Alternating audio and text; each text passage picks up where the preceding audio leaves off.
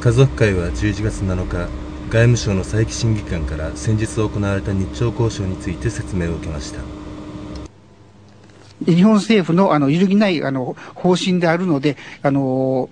例えばあの交渉する人が変わったとしても、それはあの貫くので、まあ、信頼してほしいっていうようなあの話がありました。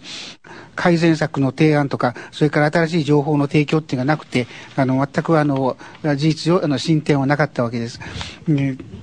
それは非常にあの残念なことだと思います。大きな期待は持ってなかったんですけども、えー、いずれにしてもその協議を続けて維持していくっていう面では、あまあ今のところ細いですけど、糸はつながってるなという感じも持ってます。日本は、えー、拉致核ミサイルがまだ解決しない間に交渉に乗るということは多少難化したんではないかという、誤ったメッセージを送ってしまうというふうに私は考えておりますので、